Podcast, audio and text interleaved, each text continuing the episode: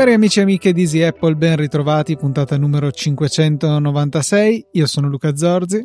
E io Federico Travaini e gli intrepidi donatori di questa settimana sono Carlo Brotini, Davide Tinti, Riccardo C, Nicola Gabriele D, Rocco L e Giorgio che ci hanno sostenuto in maniera diretta. Sono andati nella sezione supportaci del sito easypodcast.it e hanno poi selezionato il metodo di pagamento che più li aggradava. Chi ha scelto Satispay, chi ha scelto Apple Pay, chi ha scelto PayPal. Ci sono vari modi e potete scegliere quello che più vi aggrada e in ogni caso avrete sempre la nostra gratitudine e una importante menzione all'inizio della puntata puntata che eh, vi permetterà di bulleggiarvi con tutti i vostri amici. E eh, tra le varie menzioni, Luca, io partirei subito col dare merito a colui che ha lasciato una recensione questa settimana, visto che era un po' che mancavano, direi che ringraziamo Mimcat1975 che scrive podcast ricco di ampi dettagli tecnici per ogni argomento trattato, ma allo stesso tempo molto scorrevole e piacevole, consigliato a tutti quelli che vogliono approfondire tematiche di tecnologia relative al mondo Apple e non solo, complimenti con quattro punti esclamativi. Grazie mille per la recensione, mi piace che eh, comunque ci siano sempre queste, eh, queste, diciamo così, sottolineature che si parla di Apple e non solo, perché effettivamente eh, non so quanto parlavamo di Apple all'inizio o comunque negli anni, co- come è variata la nostra, eh, le nostre tematiche, cioè parlavamo di 99% Apple forse all'inizio, oggi parliamo 60%, 70%. Direi Chissà sì. se, è variata, se è variata in maniera importante quando, per cosa. Probabilmente quando abbiamo smesso di fare l'università. Sì, poi tu hai avuto un periodo di particolare allontanamento, io non mi sono mai veramente allontanato e rimango molto aggrappato con, con le unghie a questo ambiente. E ma secondo me più che allontanamento, scusami, cioè, non è tanto un allontanamento, ma quanto più un scoprire tante cose in un altro mondo. Mm. Cioè, Boh, non so, cioè, è arrivato a un punto che non, praticamente usavi solo il PC a casa, non usavi il Mac, avevi fatto quel periodo lì. Sì, è vero, è vero, ma principalmente perché magari giocavo tanto, ma, ma eh, al lavoro avevo necessità, scoprivo tante cose, quindi erano tutte cose per me nuove che mi piaceva condividere qua. Poi in realtà il Mac eh, lo, lo, l'ho sempre usato, però tuttora se devo fare alcuni lavori, eh, diciamo che se ho un Mac o Windows non, non, sento grandissima differenza. Per esempio quando mi devo mettere a smanettare un po' con Home Assistant, se alla fine mi serve un browser, non mi serve tanto altro. E quindi non, non ho grandi eh, pre- prevalenze se usare uno o l'altro sistema operativo. Ci sono ambiti magari di questo tipo dove, non, ripeto, cambia. Non, non mi metto a registrare il podcast con Windows, questo è chiaro. Volevo solo precisare una cosa riguardo alla recensione perché eh, Mimcat 1975 ce l'ha segnalata via mail, cosa che è anomala, diceva cavoli ve l'ho mandata a dicembre, è possibile che non l'abbiate vista? Beh, ebbene ci ha mandato la sua recensione dagli Emirati Arabi Uniti, quindi su uno store che non è quello italiano e di conseguenza non è... Eh, vigilato dal, dal, mio script che va alla ricerca delle nuove recensioni. Quindi ecco, se avete lasciato recensioni su store diversi da quello italiano, segnalatecele via mail perché noi non, non le vediamo, diciamo, in maniera automatica. Ecco. Grazie per questa recensione che arriva da così. Forse la prima che riceviamo così, diciamo, da lontano, adesso non è proprio lontanissimo, però è la prima recensione di questo tipo che arriva. Rimaniamo all'interno direi del nostro 70% Apple, direi subito, c'è una grande notizia da, da comunicare. Io volevo parlare mi sa di altro, però parliamo di Apple e direi che ieri sono stati annunciati nuovi Mac, quindi gli aggiornamenti eh, dei Mac mini e, e dei, no, dei, dei MacBook Pro a M2 principalmente. M2 Pro e M2 Max sono i primi Pro e Max della linea M2 e sono arrivati i nuovi Mac mini con uh, l'aggiunta vabbè, del processore M2 sull'erede del mio che aveva l'M1 e anche un modello superiore con M2 Pro. Questo è quello che è successo nel mondo Mac, poi entriamo magari eh, a dare qualche dettaglio in più. E oggi a sorpresa, eh, cioè sorpresa un po' meno, nel senso che comunque era stato rumoreggiato da Gurman qualche giorno fa, è arrivato anche il nuovo HomePod grande. Io onestamente non me lo aspettavo, lo davo per un prodotto finito, nel senso che avevano provato a introdurlo e aveva avuto un successo relativo, costoso e quindi era stato un po' lasciato lì. Invece oggi, ecco, da, dal nulla se ne sono usciti con un nuovo HomePod che è in vendita anche in Italia per la prima volta il, mo- eh, il, modello grande che in passato non lo era stato solamente con il mini avevamo visto questo dispositivo qui da noi e al prezzo di 349 euro quindi non esattamente super popolare questo HomePod che va ad aggiungere un sensore di umidità, un sensore di temperatura, penso che siano tra i sensori più costosi al mondo, e eh, la possibilità di fungere da hub per il futuro barra presente standard matter che si sta affermando come nuovo centro di eh, diciamo integrazione domotica tra vari, vari marchi. Ecco un po' quello che Home Assistant eh, ha fatto e fa da lungo tempo integrando eh, i prodotti più disparati, questo nasce da una sorta di accordo tra i vari produttori dell'ambito domotico per standardizzarsi su qualcosa che tutti possano sfruttare.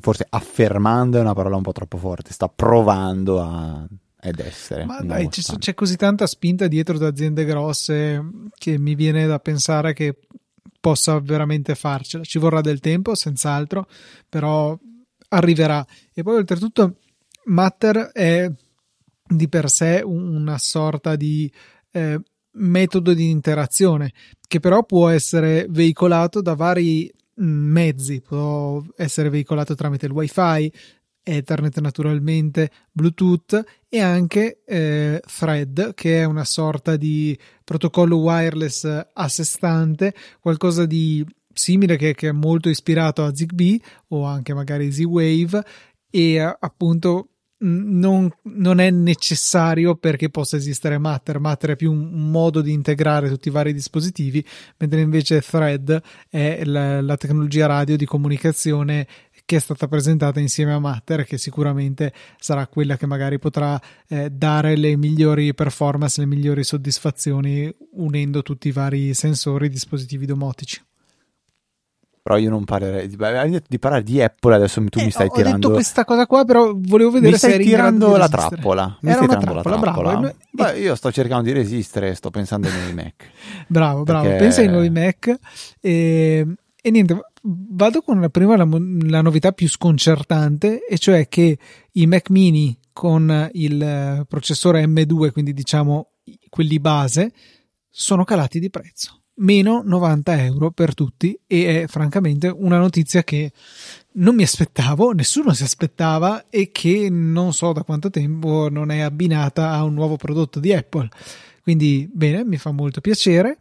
Peccato che però da un lato ci hanno dato questa carotina del, del calo di prezzo, quindi abbiamo il Mac mini base con eh, 8 GB di RAM e SSD da 256 GB a 729 euro, che è un prezzo davvero interessante.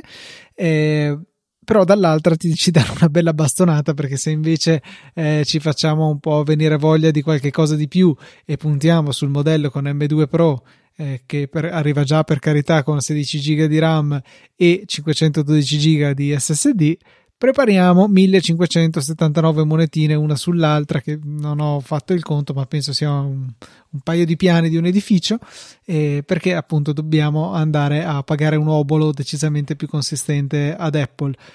Altre novità l'M2 si porta con sé la possibilità di espandere la RAM fino a ehm, 24 GB contro i 16 GB che erano il tetto del modello M1 Invece l'M2 Pro consente di arrivare a 32, quindi è un altro bel passo avanti. M2 Pro che ha anche un'altra novità molto interessante e che sorpassa un limite che ho in passato sentito sul mio Mac mini M1 e cioè il numero di porte Thunderbolt 4 disponibili perché eh, sono 4 contro le 2 presenti invece sul modello inferiore. Tornano a essere 4 come lo erano con il modello con, basato su Intel che hanno venduto fino a ieri in pratica.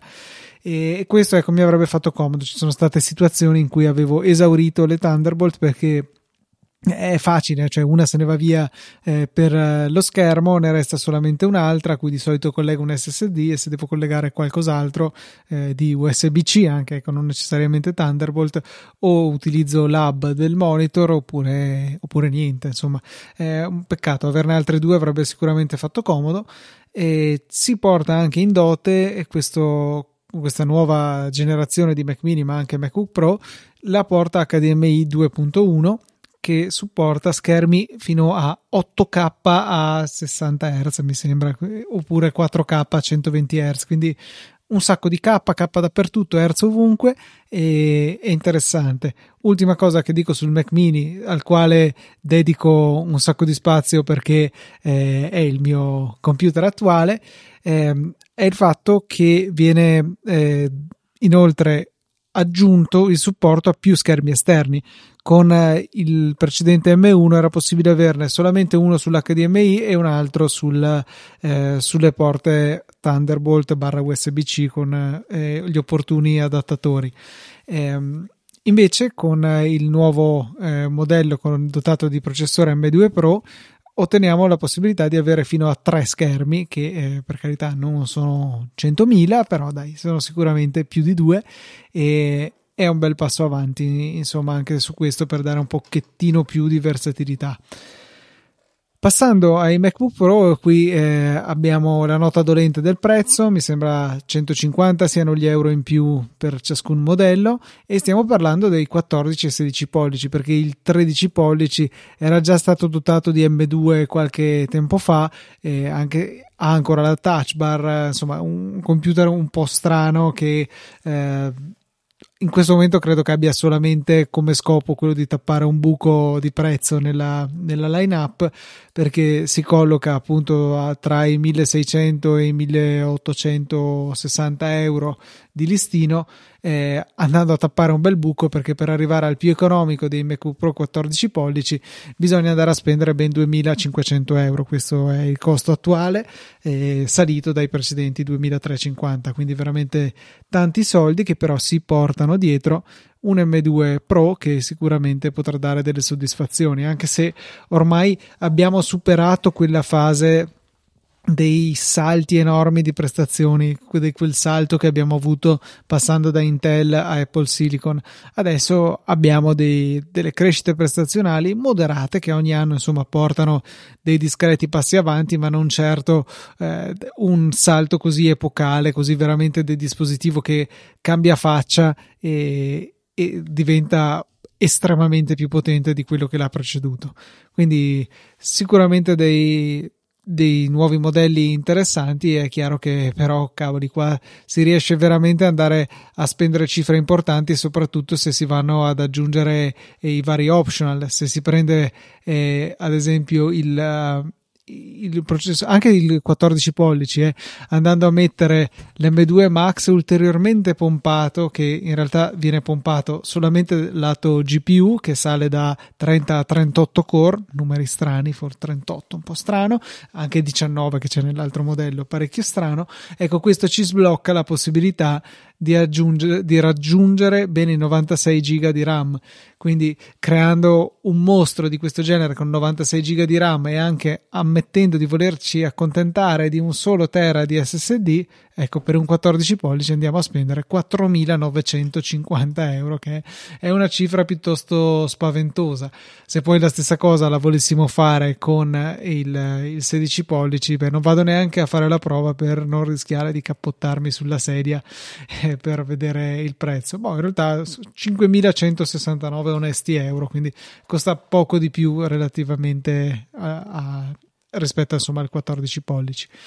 Queste insomma le novità che ci sono arrivate da casa Apple, senza sottovalutare la più importante che ora il cavo eh, di ricarica MagSafe è in tinta con il computer, che rimane però solamente di due colori, grigio siderale e argento, I, i, soliti vecchi colori che abbiamo ormai dal 2016 a oggi.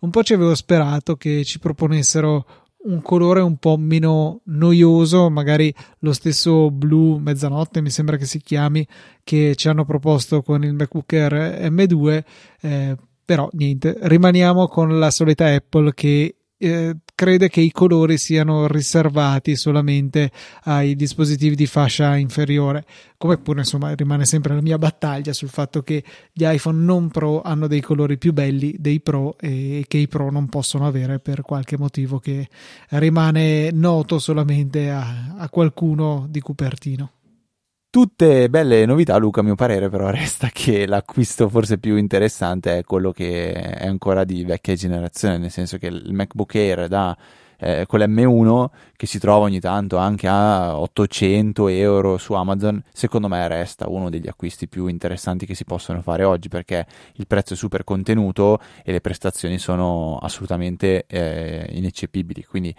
resta come ne parlavamo proprio prima in prepuntata, resta un po' la difficoltà di trovare la configurazione con 16 giga di RAM che volendo guardare un po', un po' lungo uno potrebbe preferire rispetto a quella base da 8. Sicuramente sì, cioè anche considerato che eh, il computer ha ormai due anni di vita, è stato presentato nel 2020, fine del 2020, è un po' limitante secondo me fermarsi agli 8 GB di RAM che pure rimangono comunque la dotazione base di praticamente tutti i modelli che abbiamo citato oggi.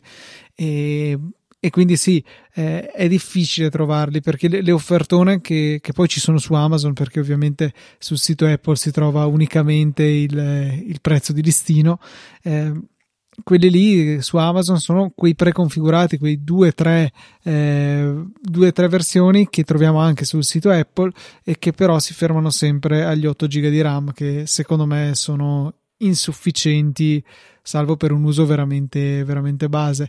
Eh, viceversa, appunto, l'M1 e, e, poi tutti i suoi successori si prestano a degli utilizzi anche non del tutto base, ma con un computer base. Cioè, eh, Maurizio ne, ne, parlava insomma in qualche altro video, diceva se poi dovete farci, che so, eh, qualche cosa di impegnativo, consistente, non è il computer giusto, però viceversa è il computer giusto se normalmente avete necessità medio-basse e qualche volta dovete un pochettino di più spremerlo perché comunque eh, darà delle prestazioni del tutto decorose senza per questo eh, obbligarvi a comprare un computer che costa più reni di, del MacBook Air. Vero, io poi è difficile distinguere quando ti bastano gli 8 GB e quando ti servono i 16 per me resta una cosa difficile, cioè non sono sufficienti per cosa, per chi, per quando.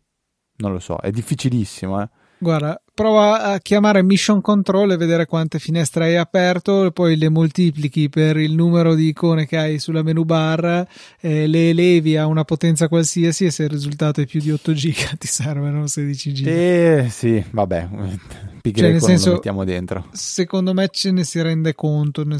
Probabilmente l'utente che non lo sa va bene anche con i 4 giga, con gli 8 giga. L'utente che ogni tanto si rende conto dice cavoli ho aperto il mondo forse è il caso di fare un po' di pulizia sul Mac. Allora quel tipo di utente credo che sia meglio che eh, pensi al 16 giga come propria dotazione. Io sono talmente rimbambito in questo momento che non so ah anche il mio ha 16 giga esatto il mio è, ne ha 16 confermo.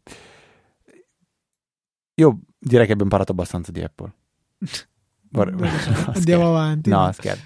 No, vorrei dire solo una, una, parola, visto che ne abbiamo parlato più, più volte e ri, richiama sicuramente il mondo Apple questo argomento. Eh, per la prima volta voglio, parlarne, voglio parlare male di un amico chiamato Elon Musk. No, male in realtà no. Cioè, la, qual è la notizia che penso tutti abbiate eh, sentito il fatto che non funzionano tante applicazioni client Twitter. Una in primis è Tweetbot, applicazione che noi abbiamo da quando è uscita sempre consigliato a tutti.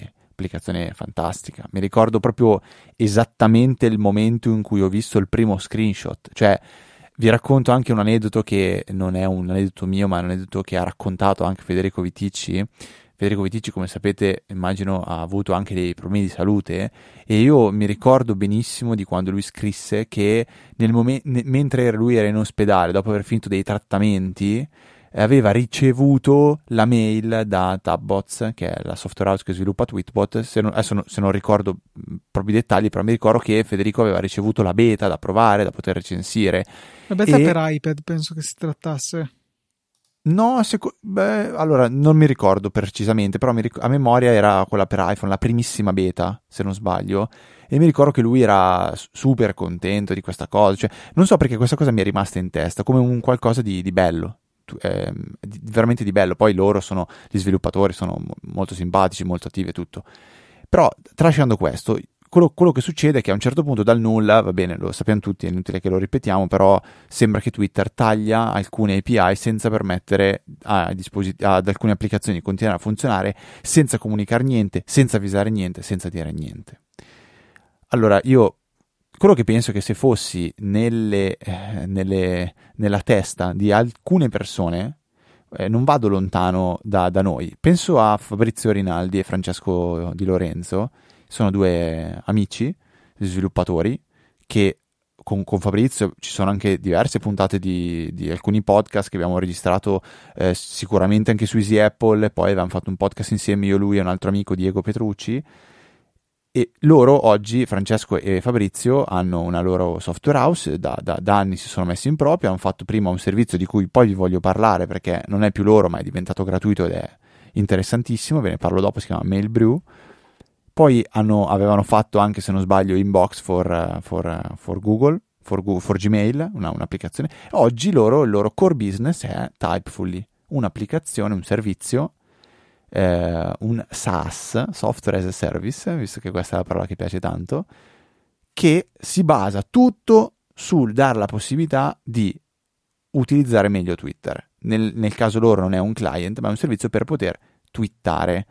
E potete provarlo gratuitamente, vi permette di praticamente creare dei, dei, dei, dei tweet anche eh, composti da, da, più Twitter, quelli che si chiamano thread, quindi una, una sorta di eh, discorso che fate su Twitter composto da più, da più tweet, potete pianificare la, la, pubblicazione, potete creare delle bozze eh, da tenere lì perché poi ci lavorate, le migliorate, le sistemate e se avete la versione a pagamento iniziate ad avere tutta una serie di possibili suggerimenti su che cosa twittare, un'analisi dei vostri tweet per capire quando è il momento migliore per twittare, la possibilità di utilizzare anche uh, intelligenza artificiale per completare i tweet, cioè una serie di servizi che hanno reso Typefully uno strumento che vedo usare da tantissime persone che usano Twitter come strumento di promozione dei propri pensieri, di condivisione, cioè un qualcosa di veramente tosto. E loro oggi, da quel che io posso immaginare, cioè, il, il, il, loro portare a casa il, il pane la, quotidiano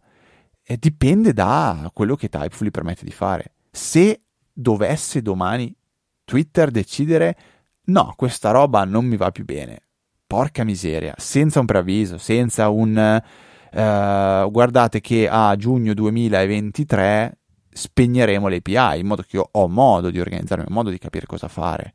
Eh, cioè, mi sembra veramente un comportamento folle, ma, ma, ma, ma, super, super, super folle. Poi magari dietro ci sono dei piani che porteranno a migliorare questi servizi, cioè magari eh, non so, inizieranno a dire, eh, vabbè, io lo faccio usare soltanto a chi ha Twitter blu, chi ha l'abbonamento, oppure lo faccio, non lo so, X cose. Capisco che Twitter è un'eccezione, perché Facebook non ha client, Instagram non ha client, TikTok non ha client, cioè pochi sono i social che hanno client, Reddit ha i client, però non è proprio un social social. E questa cosa a me ha dato veramente, veramente, veramente tanto fastidio. Non al punto da dire vendo la Tesla, addio Elon Musk, sei un, sei un pirla, sei... perché cerco di distinguere un attimo le cose. Uno può fare benissimo, benissimo un certo tipo di attività e malissimo altre. Quindi non credo sia corretto, diciamo, eh, crocifiggere a prescindere tutto quello che fa una certa persona. E, e, poi faccio un ragionamento che ho fatto in questi giorni e volevo condividerlo con te, Luca. Oggi Elon Musk sta, secondo me, passando dalla parte del, o magari è già passato dalla parte del, mh, mm, da una parte diciamo perché, che, che viene mal visto da, da, da, da un po' tutti, perché è molto attivo sui social e, ed è molto eh, aperto, molto schietto. Però io penso, quante altre persone potrebbero aver fatto stesso, la stessa fine o comunque aver intrapreso lo stesso percorso di Elon Musk se fossero vissuti in questo momento storico? Cioè, uno Steve Jobs magari, al giorno d'oggi, con Twitter o con un social con cui condivide i suoi pensieri, eh, potrebbe magari aver essersi messo in cattiva luce ugualmente a quanto lo, sta, lo stia facendo in questo momento Elon Musk e come lui probabilmente magari tante altre persone, magari anche Kennedy, cioè magari anche eh, Martin Luther King, sto esagerando adesso. Non eh, lo so, cioè lui, lui, ha il problema che non ha nessun filtro tra quello che pensa e quello che dice, cioè non c'è. Non, non è, un, cioè è, una persona impulsiva fino a, all'infinito. E se, se, io penso a uno Steve Jobs, eh? No, non, lo, non, lo, vedo tanto diverso come sì, magari lui aveva la decenza come... di stare via dai social, stava cioè, per gli affari suoi. No, è vero ma, che però era, morto... era, un periodo storico diverso. Eh. Cioè, sì, è quando, vero. Però... Quando Steve Jobs ha deciso di far riverni... Adesso era una di quelle storie raccontate dentro la sua biografia, quella di Isaac, uh, Isaacson. Quando lui ha deciso di far riverniciare tutte le macchine dentro la Next, se non sbaglio, solo che riverniciando tutte le macchine di bianco, perché lui le voleva bianche, si sono starate tutte, ha iniziato a fare scarti ogni 3x2. Cioè, pensa se fosse una roba che fosse finita su Twitter in maniera mediatica. Cioè, che figura faceva in quel momento lo Jobs? Eh, non è paragonabile a certe cose che sta facendo Musk oggi, eh, assolutamente, però... Eh, cioè, oggi Musk viene preso per il c***o tanto perché i nomi che dà ai figli. Cioè, Steve Jobs era uno che la figlia l'ha disconosciuta fino all'ultimo eh, nonostante tutti sapessero che fosse sua figlia. Cioè, io penso che una parte dei problemi siano anche dovuti al momento storico in, che si sta vivendo adesso, che eh, espone molto di più le persone. Poi lui ha deciso di esporsi perché io certe volte penso nel mio piccolo dico su certe cose preferisco non espormi in maniera pubblica ne parlo liberamente con i miei amici ne parlo liberamente con te eh, ma magari non, non, mi espongo su certe cose in, quest- in questa maniera qua. Eh, non sto dicendo che ho dei pensieri simili ai suoi, sto facendo proprio un esempio a grandi linee.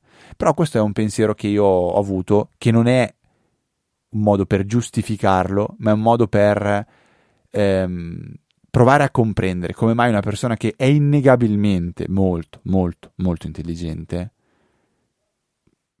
venga, cioè, arrivi a, a fare esternazioni del genere ed, e, e, ricevere critiche pesanti come quelle che sta ricevendo. Cioè, questo è un po' il mio pensiero. Eh, secondo me cioè, il fatto che lui possa sia stato geniale in alcune cose non implica che sia cioè che non esclude il fatto che possa essere uno stupido in tante altre cose si sta comportando da stupido.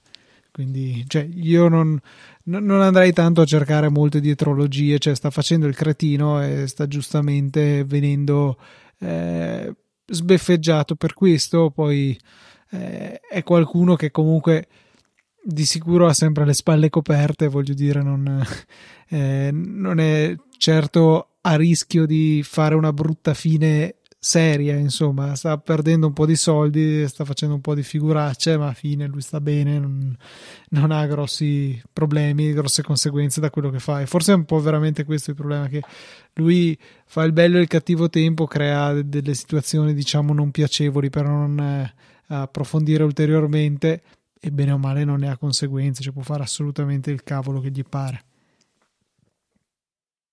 Eh, sì, cioè e, e, e comunque qui, insomma cioè, si sta dimostrando no. una persona veramente totalmente scorretta cioè, sul fatto che dicevi prima del, eh, del fatto che solo Twitter di, diciamo di social di, di punta aveva delle API che consentivano a client di terze parti di esistere. Eh, dico sicuramente è vero. Sicuramente se io fossi il capo del mondo di Twitter ci penserei seriamente se voglio consentire ancora sta roba. Eh, o, oltretutto dando un accesso a delle API che non ficcavano dentro la pubblicità, cioè Twitter secondo me è inutilizzabile con l'app nativa perché io lo uso da, ti dico, io lo uso da tanto così perché non ho l'abbonamento a Tweetbot. A me fa vomitare, e... cioè ho provato a aprirlo, cioè Già ero passato a Mastodon, il risultato è che non sto assolutamente aprendo Twitter, è insopportabile, inutilizzabile per me. Ci cioè, sono pubblicità al 90%, cioè è, è, peggio di Instagram secondo me, e Instagram no, pro- ha troppa pubblicità.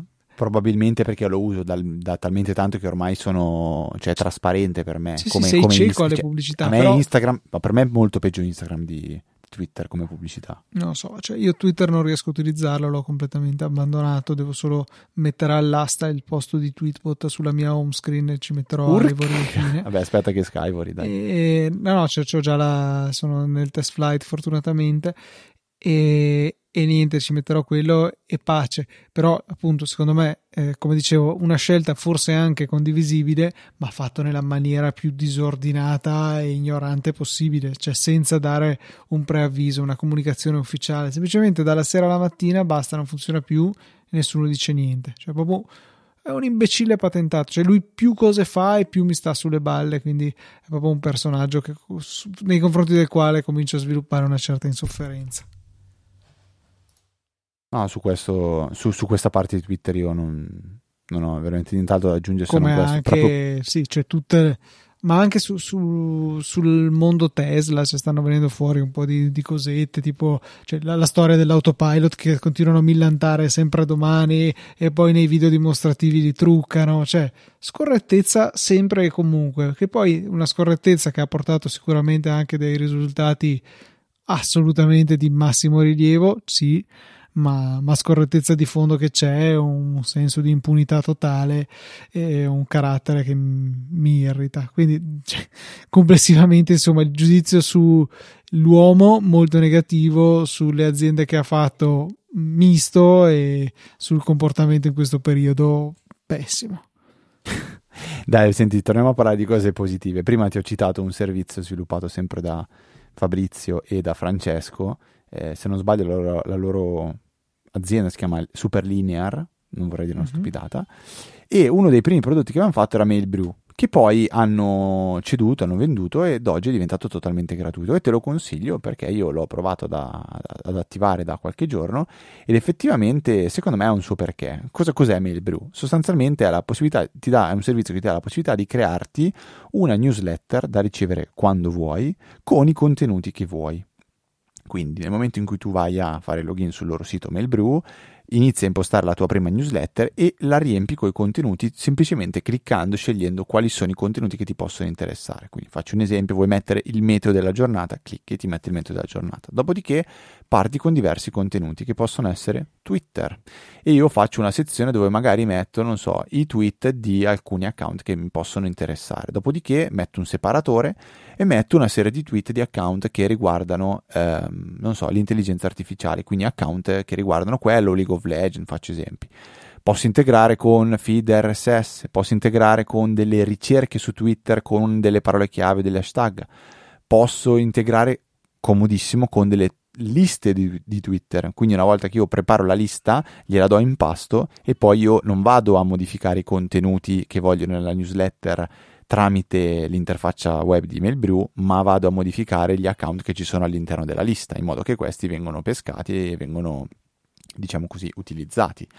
E, e, ho aggiunto delle, dei, dei, subreddit, per esempio quello di Home Assistant, per esempio quello di ChatGPT, per esempio magari quello della Tesla, in modo che ricevo ogni quanto voglio io, nel mio caso ogni mattina alle 7 ricevo una mail con all'interno i contenuti più interessanti che riguardano certe cose. Quindi è una sorta di eh, via di mezzo, secondo me, tra il, eh, il, guardare su Twitter o tramite altri canali in, modo, in maniera spasmodica, spasmodica tutto quello che viene pubblicato da determinati account o siti e il feed RSS che ti tiene traccia di tutto, tutto, tutto quello che viene postato. Questa è una cosa a metà, ma arriva una volta al giorno nel mio caso, questa, perché poi se ne possono creare di più.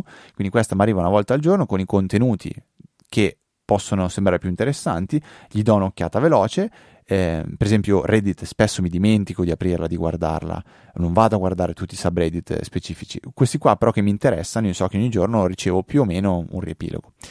E poi si può fare, non so, magari una newsletter sempre qua da ricevere, non so, una volta alla settimana, magari con il riepilogo di una serie di siti che sappiamo che, pub- che pubblicano poco e quindi può essere utile avere un solo riepilogo di tutto quello che arriva. Io questo lo trovo un po' meno utile, lo pre- preferisco averlo nei feed RSS. Però eh, l'altra volta proprio parlavamo di avere Twitter all'interno dei feed RSS, forse è un po' magari esagerato questa secondo me è una soluzione a metà che mi piace molto. E ripeto è diventata gratuita quindi io mi sento veramente di consigliarla a tutti. Andate su MailBrew vi trovate il link nelle note della puntata create il vostro account e provate a impostare la vostra, la vostra prima eh, newsletter. Luca lo farai?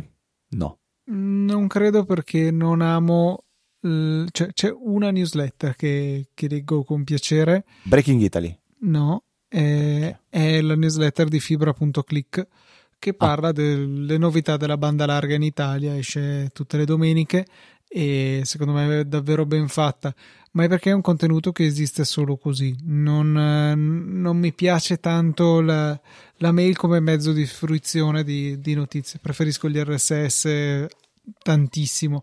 Eh, apprezzabile il poter integrare anche altre, eh, diciamo, altre fonti, per esempio Reddit, come dicevi.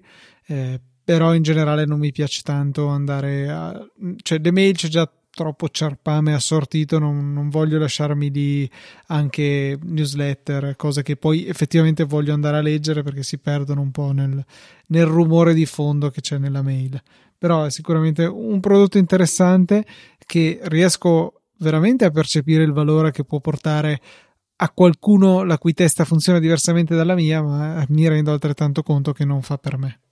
Ho capito, vabbè, dai, qualche ascoltatore secondo me invece ne trarrà beneficio e magari qualche ascoltatore ci manderà un follow up come ha fatto Gianmarco eh, segnalandoci sulla EasyChat che il browser che non ci veniva in mente che supportava eh, le estensioni di Chrome però con motore WebKit è Orion quindi lasceremo il link nelle note della puntata eh, per andarlo a scaricare e ringraziamo Gianmarco per avercelo segnalato.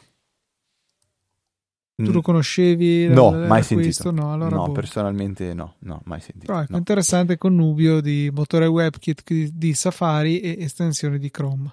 Senti, ma invece tu che sei un grande utilizzatore di Apple Maps, hai sistemato la tua villa d'Ada su Apple Maps? non l'ho ancora fatto, devo dire la non verità. Non l'hai ancora fatto? Di, di la verità, non ci avevi neanche pensato, ma grazie a me che te l'ho ricordato adesso lo farai. Eh, può essere. Può essere. No, è stata lanciata questa, questa opportunità e la, la citiamo perché eh, puntate addietro ne abbiamo sicuramente parlato del fatto che con Google Maps e Google Business si può eh, se si ha una, un'attività eh, si può prenderne possesso in modo da poter gestire correttamente gli orari o le foto, le informazioni, il numero di telefono, eh, le chiusure, che è una cosa che a me dà un fastidio tremendo quando vedo su Google eh, degli orari di un po' di un negozio e poi non sono veri, a me proprio fa, manda in bestia sta roba. E era una cosa che non si poteva ancora fare, o meglio, io non ero mai riuscito a farla su Apple Maps. Da qualche giorno eh, Apple ha lanciato Business Connect per personalizzare le schede dei negozi su Apple Maps. Quindi bisogna praticamente andare a fare login sulla pagina di Business Connect, dopodiché si va a dichiarare qual è il posto che, ehm, che, che è di vostra appartenenza, se non c'è potete eventualmente crearlo.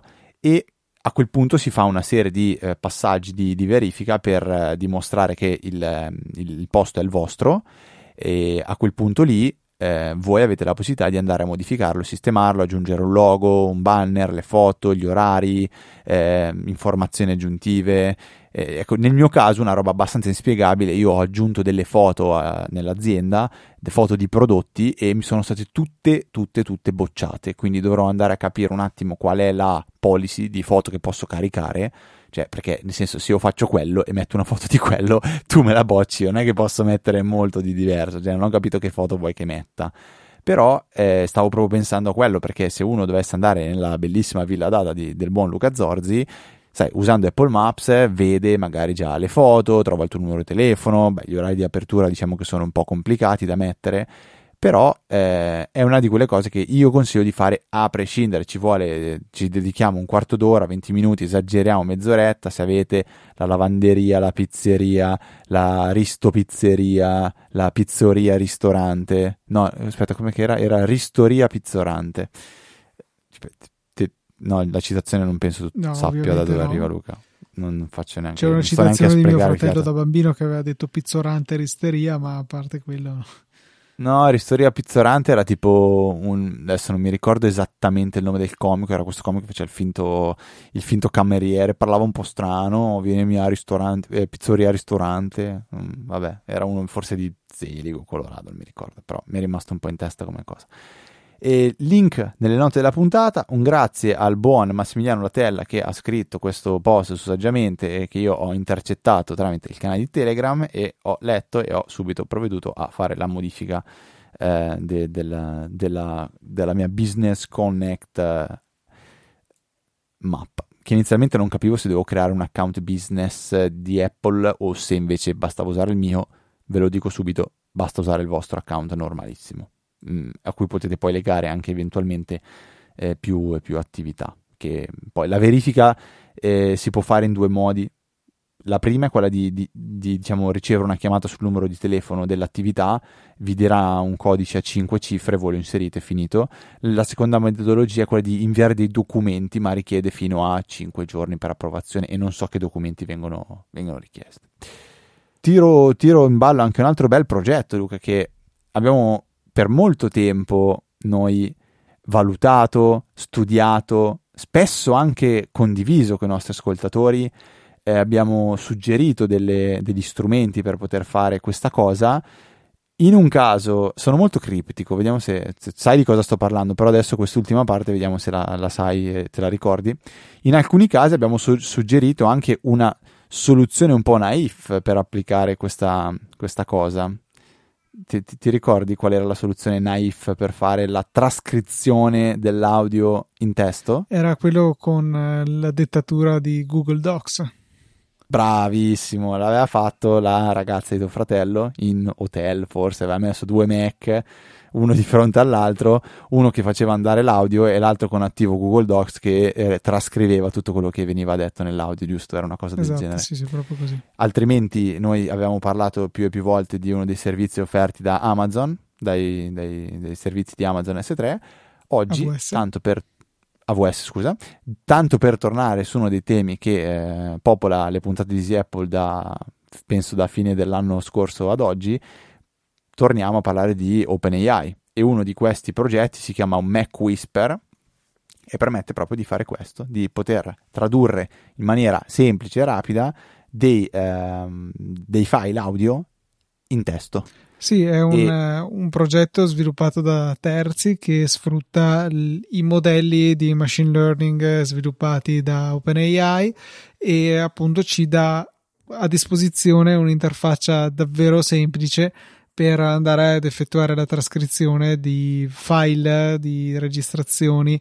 Eh, in questo momento mancano 44 secondi alla trascrizione della puntata scorsa di Easy Apple. Sono curioso di vedere che cosa tirerà fuori. Io non, non, ho cambiato nessuna impostazione, non sono andato a dirgli che era in italiano, non sono andato a, a chiedere nulla. E non che si possa fare in questo momento, eh, si può solo cambiare il modello mettendolo uno più veloce però eh, riservato alla lingua inglese, almeno questo è quello che ci propone Mac Whisper, ci sono poi delle possibilità di utilizzare direttamente i modelli, però bisogna svilupparsi qualcosa e non è esattamente alla portata di tutti né qualcosa che si fa in 448, però ecco, sono molto curioso di vedere che cosa riuscirà a partorire in 5, 4, 3, 2, 1, adesso vediamo se che cosa mi mostra. L'utilità è, è, Ci sta pensando. Ah. Vai avanti te, Fede. No, dai, l'utilità è, è, quella che avevamo già pensato forse qualche anno fa, cioè l'idea di avere dentro eh, le, le, le, pagine del, di ogni singola puntata sul nostro sito tutti, eh, tutta la trascrizione del, della puntata stessa, per fare in modo che diventi molto più semplice andare a ricercare eh, o, o, più semplice o più difficile, eh, andare a cercare gli argomenti di cui si è parlato. Perché, per esempio, OpenAI, in quante puntate ne abbiamo parlato? In tantissime. Però se io vado a fare una ricerca OpenAI all'interno della pagina del sito di Easy Podcast, eh, probabilmente i risultati che trovo sono pochissimi, forse anche uno, forse addirittura zero. Perché se io non specifico dentro i capitoli che si sta parlando di OpenAI, perché magari scrivo dentro le note della puntata ChatGPT o nel capitolo scrivo altro, non, non, non sarà possibile trovare quella puntata in cui si parlava di OpenAI.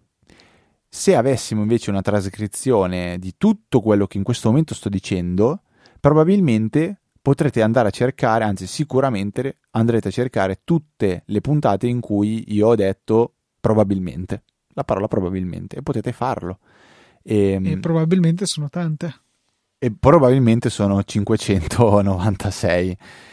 Eh, però è una, una, funzione tra l'altro che sentivo proprio stamattina anche eh, Franco Solero ne parlava su, su Digitalia che è una, un, un, un'idea che anche lui stava condividendo dicendo cavolo così eh, permette un'indicizzazione molto migliore all'interno delle, delle, di tutte le, le, puntate, perché qui stiamo parlando di puntate, eh, noi Digitalia parliamo di 500 e passa 600 puntate, cioè non stiamo parlando di poca roba, quindi cioè, voglio pensare tutte le puntate in cui abbiamo parlato di Infinity Blade, perché magari, boh, sto facendo una ricerca o qualsiasi cosa, cioè difficilmente le, le troverò eh, all'interno della della, della puntata, oppure anche, diventa magari anche più d'aiuto andare a capire quando sto parlando di, di qualcosa, in, in, che punto della puntata sto dicendo quella roba lì, perché mi aiuta a capire più o meno eh, in base al, al, al, blocco di testo che viene trascritto eh, se all'inizio, alla fine, a metà, seconda metà. Nel frattempo, Luca ha finito di tradurre? Sì, ha finito, uh, però insomma non è che abbia fatto un super lavoro secondo me. In ogni caso farò un gigantesco file di testo dove tutto in una riga sola e lo carichiamo allegato a questa puntata, così chi vuole può gustarselo. Speriamo migliori col tempo e magari Anzi, C'è anche un modello migliorerà. più completo che per MacWhisper va acquistato, invece dal GitHub di OpenAI è possibile scaricarlo, ovviamente con l'onere di doverselo poi integrare eh, in, un, in, un'applicazione o in qualche script fatto in casa e chissà che magari quello non funzioni meglio. Va bene. Non so Luca se c'è qualcos'altro che tu hai voglia di condividere con noi, se no procediamo no, ai saluti. Direi, direi di salu- condividere i saluti. Allora, diciamo che prima di salutarci, vi ricordo come sempre che a noi farebbe molto piacere qualora voi decidiate di supportare il nostro progetto. Che tra l'altro nella puntata in solitaria hai parlato di 10 anni, Luca, siamo ormai a 12. Sì, sì, infatti, ma poi mi sono forse corretto. Ti sei sconfuso, è stato un errore di sbaglio, mi sa. Uh-huh. E vi ricordo che potete farlo tramite Satispay, che è la maniera sicuramente più comoda per voi e per noi e andate nelle note della puntata, trovate un pulsantone Satispay, aprite, si apre la pagina di Easy Apple, scegliete la quantità di, di, di, denaro che volete, come dice Luca, lanciarci in testa, le, le famose monetine da lanciarci in testa, e noi nella puntata successiva vi ringrazieremo in maniera esplicita citando il vostro nome, la vostra persona, voi poi potrete tranquillamente andare in giro e scriverlo sul vostro curriculum che avete supportato una puntata di Easy Apple. Se volete farlo con gli altri metodi andate sul sito e trovate tutto nella sezione supportaci. Se invece avete voglia di eh, scrivere un commento a questa puntata, farci una domanda, segnalarci qualcosa, eh, qualsiasi cosa, potete farlo tramite due canali principali. Il primo è la mail info.org, quindi quello un po' più comodo, quello da boomer, scherzo, e il secondo invece è quello di andare nella nostra EasyChat Telegram, andate lì dentro, c'è una sezione che è proprio dedicata ai follow up, potete scriverli dentro, se è qualcosa di specifico magari potete taggare me o Luca in modo che noi ci menzionate siete sicuri al 100% che noi leggiamo quella, quella notifica. Se poi infine avete voglia potete seguirci anche sui nostri account di Twitter e di Mastodon, ci trovate da entrambe le parti come ftrava e lucatnt e come ci è stato segnalato è eh, at mastodon.social io cloud, ho detto cloud, cloud. Ecco, vedi, ho rifatto lo stesso errore at mastodon.cloud e non at mastodon.social. Quindi Luca, poi probabilmente dovremo andare ad aggiungere questi servizi anche all'interno del sito. Non so se è una cosa già predisposta o andrà fatta qualche modifica. A memoria non me lo ricordo, sì, sicuramente lo sai meglio di me. È molto hard codato tutto che sia È molto hard codato. E direi che per questa 596esima puntata tutto. Un saluto da Federico. Un saluto da Luca. E noi ci sentiamo la settimana prossima con una nuova puntata di Easy Apple, il podcast che prima non c'era. Oh.